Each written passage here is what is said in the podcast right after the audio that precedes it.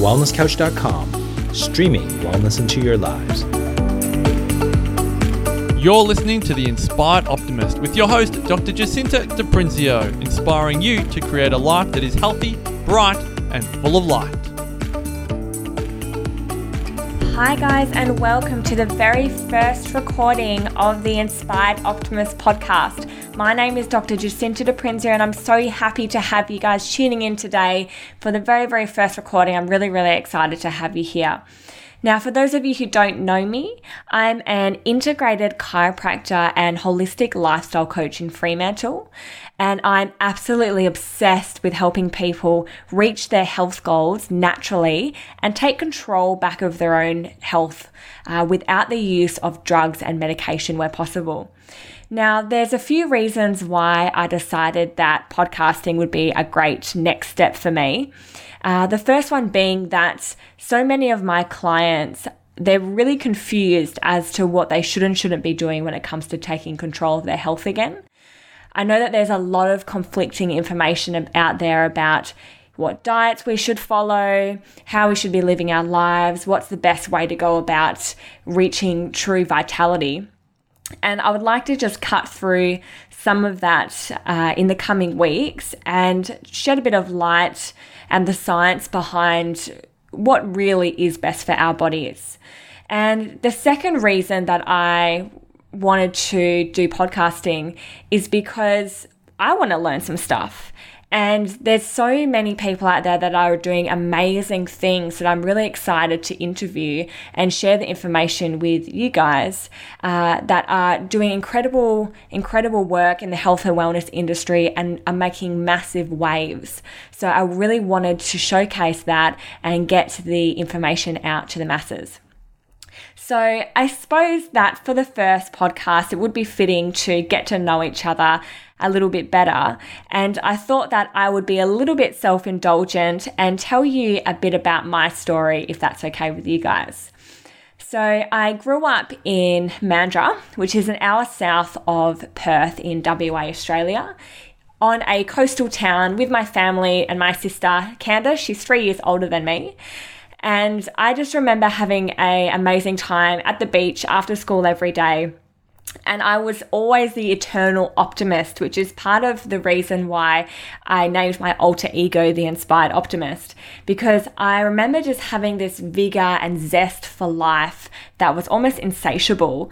I remember playing with my friends and never even thinking about the time and being completely in the moment. And I know that for a lot of you, you can relate to that feeling when you were younger and time just slipped by and we were never thinking about what had happened five minutes ago or a year ago. And we weren't thinking about what was going to happen tomorrow either. We were just totally engrossed in what we were doing and just having the time of our lives. And I think that we lose a little bit of that along the way when it comes to being very busy and having responsibilities and having to adult um, maybe sooner than we want to. Uh, but I just remember always having that real zest for life when I was younger. And I would expect that if someone was going to come up to me at that age that that I didn't know in the playground, that we would just instantly be friends and like each other and, and play and there would never be any animosity between us. And as I got a little bit older, I realized that life wasn't all rainbows and butterflies, and that, okay, maybe there was some people in the world that weren't that nice.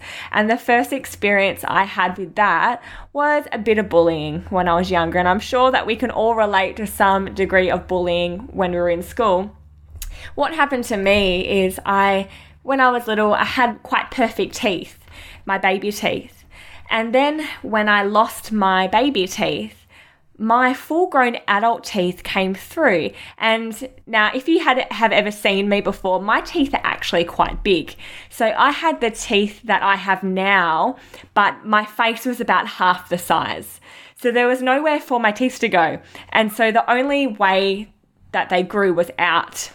So I had huge buck teeth when I was in about grade seven. I couldn't even close my mouth, they were that bad.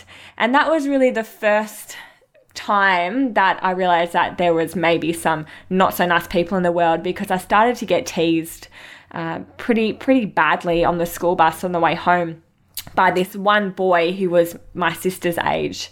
And I used to I remember just dreading having to get on the school bus because I didn't want to deal with this this boy's torments. And I told my mum about it and my auntie was there as well and she said to me that I should tell this boy you know, I can get my teeth fixed, but you're stuck with that ugly face forever.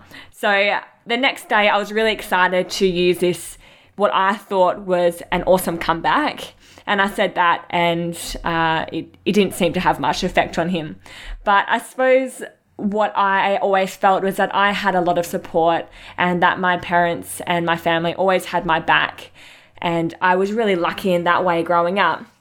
And my mum pretty quickly found out that um, this bullying was continuing, and so she suggested that, okay, Jacinta, maybe we should strap these teeth down and get you some braces and something like that. So I had eight teeth pulled out, two plates, braces, Invisalign. I literally have a thousand dollar smile, if not more, because I have had so much work done on my teeth. And but that thank God because I would have um, been in a real state now if I hadn't have done that. So thank you, Mum. So after that point, I, I still very much so have prided myself on really enjoying life for what it is and essentially seeing the good in everything and you know looking at experiences in a certain way that was more positive rather than negative and I have always been really, really proud of that quality that, that I believe that I have. But it wasn't until it was probably last year that something happened that really, really, really challenged that belief that I had about myself and the way that I viewed the world. And I would love to share that story with you if that's okay. So, last year, my partner and I decided that we were going to go on a trip to Europe.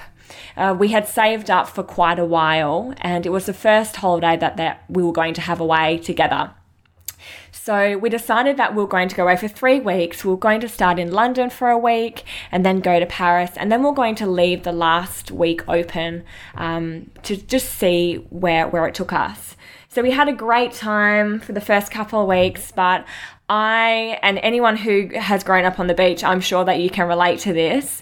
I was getting some severe ocean withdrawals and I just needed to get to the water because I felt like I was living in a bit of a concrete jungle.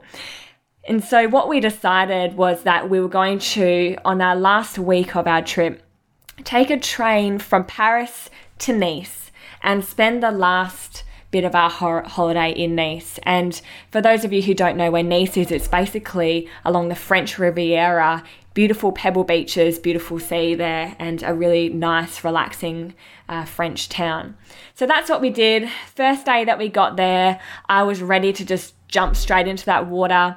My partner Alistair, he needed to do some work on his laptop, so I left him behind in the hotel room because I was just itching and I quickly got my things together and, and went down to the beach. And I was sitting there for probably about 20 minutes, um, drinking a cocktail, really enjoying myself down at the beach. And all of a sudden, I hear this commotion happening on the shoreline. And I look up, and there's a lady yelling in French, pointing towards the water. I thought, what is going on here? And she kept continuing to yell, and there was a bit of a commotion starting to happen. A bit of a crowd started to form around her. And I looked over to two French girls that were sitting next to me who also spoke English, and they said to me, apparently some this lady is saying that someone has gone under the water. And it was really strange because this beach was absolutely packed. There would be just next to you along the whole beach, you know, 30 centimeters away, and there would be someone right there. We were all on top of each other. And it just seemed a little odd that she was the only one that apparently saw this person go underwater because there was just so many people there. So a lot of us were in a bit of disbelief. We didn't know whether or not to trust what this lady was saying or whether or not she maybe had uh, misinterpreted what she saw. But she seemed pretty adamant. So about 20 minutes past, the lifeguards they started to they put some snorkel gear in. They started to have a look around the water, and they couldn't find anything. Then the coast guards were called, and they got their scuba gear on, they put their wetsuits on, and they started to have a look around where on the shoreline where this person apparently disappeared. And then another 20 minutes passed. So this is now 40 minutes since this person had apparently gone missing. And then we were all thinking, you know, she's got it wrong. But all of a sudden, one of the the coast guards popped up from the water and just seemed to be wading in the water. And then he called over his the other coast guard towards him and they seemed to be chatting together. This was about, I would say, 17 meters off the shore. And then they started to swim in, into the shore together. And as they approached closer and closer and closer, what started to realize was they were actually carrying a body with them. And then as they continued to get closer along the shoreline, they dragged up a lifeless body of a teenage boy who was very, very obviously dead.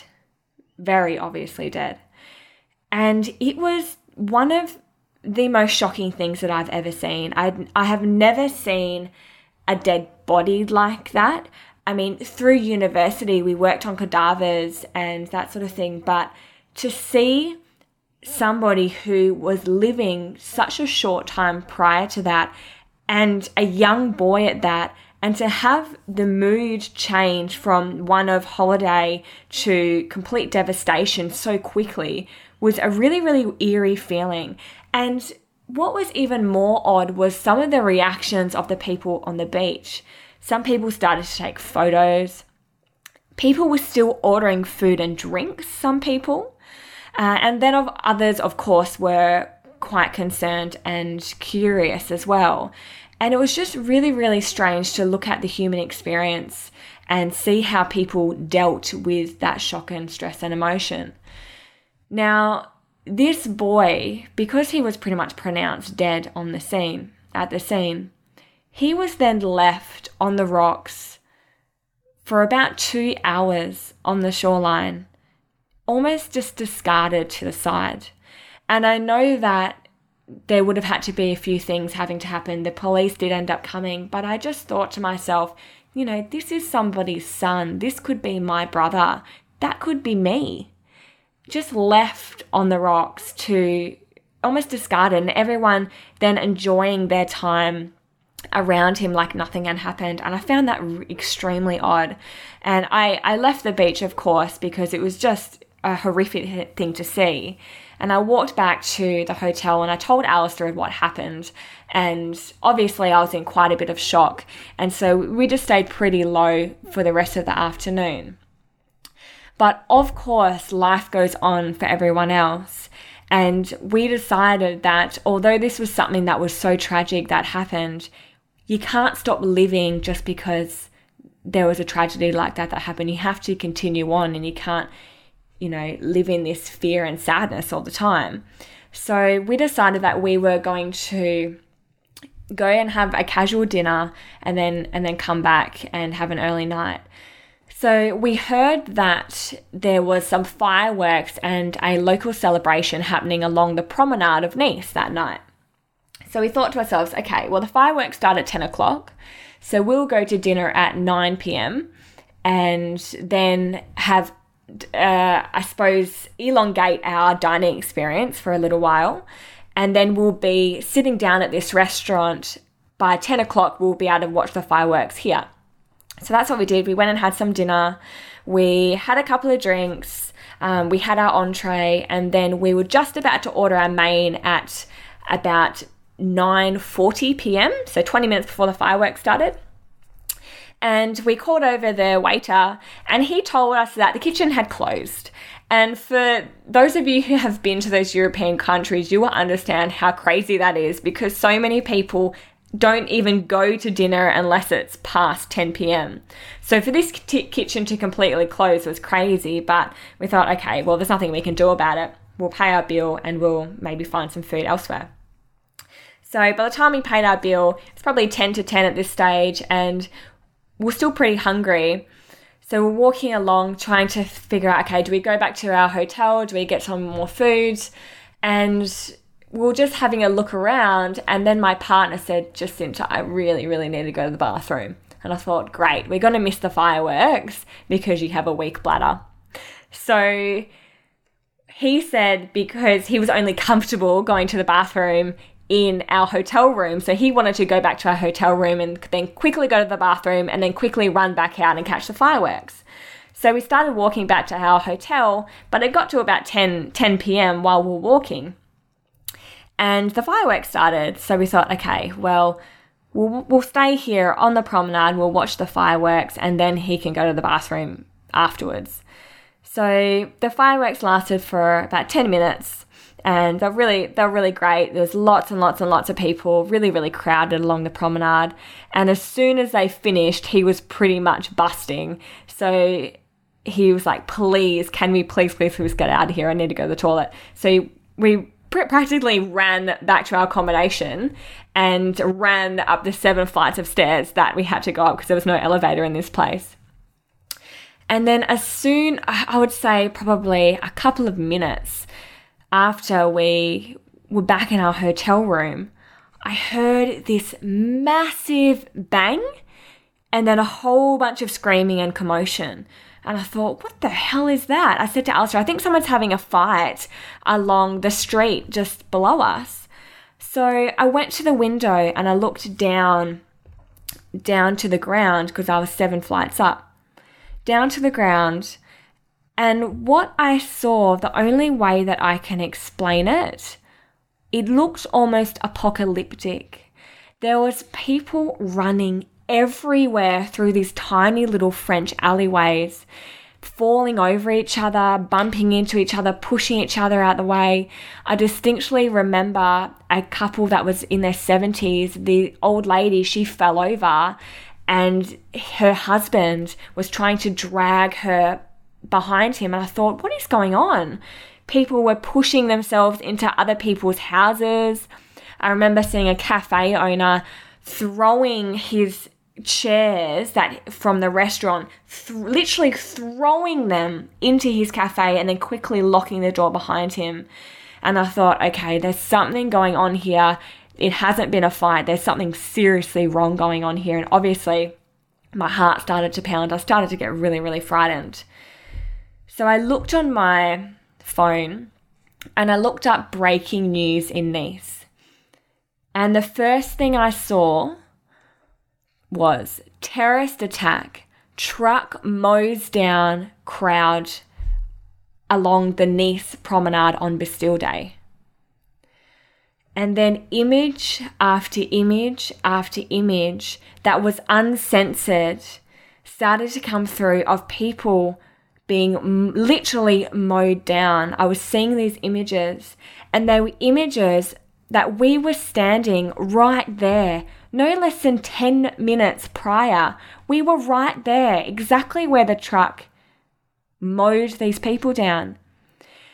And for those of you who are not sure the terrorist attack I'm talking about, there was a man who stole a truck and got through security and basically went on a rampage of running people over along this promenade, and up to 80 people were killed and many, many, many more injured.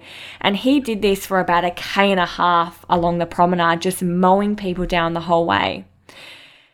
And he was stopped because he got shot, and the place that he got shot was right in front of where Alistair and I had dinner. And it was so terrifying because what then started to happen was no one really knew the extent of what was happening. And so the government said that we need, and the media started to say everyone needs to stay indoors because terrorists may start targeting hotels. And you can imagine how scary that was being a foreigner in a different country, not knowing anybody, and being in a hotel and then hearing that someone could come in and start targeting hotels. Now, I didn't know if there was bombs that had already been set up in hotels to be blown up. I didn't know if there was hitmen coming in with guns. Every single no- noise that I heard, I thought it was someone coming to to get to get us, to kill us. And as you can imagine, not a wink of sleep was had that night. And it was so terrifying. And then the next day, Alistair and I walked out along the promenade and it was just carnage. There was, sorry to be graphic, but there was just blood streamed all over the promenade for one and a half Ks. It took us 15 minutes to walk from the first blood stain to the last. And it was right where we had been walking every single day and night for the for the past few days. It was disgusting, for lack of a better word. And it was easy to think at that stage that my optimism and the way that I viewed the world had been changed forever, and that there was a hell of a lot of evil in the world and a lot of danger, and that the world was not a safe place to live in, and this optimism and positivity that I once had was going to change. And that was really, really scary. But something very interesting happened over the next few days, and that is that what started to happen as people started to emerge and pay their respects to their loved ones that died and the community started to come out and pay their respects there would there was flowers that were being laid on every single blood stain and then as the days progressed even further those few offerings of flowers ended up turning in to flowers completely covering one and a half Ks of the promenade. People playing songs, people giving out hugs in the street, this huge banding together of community and love and support for each other.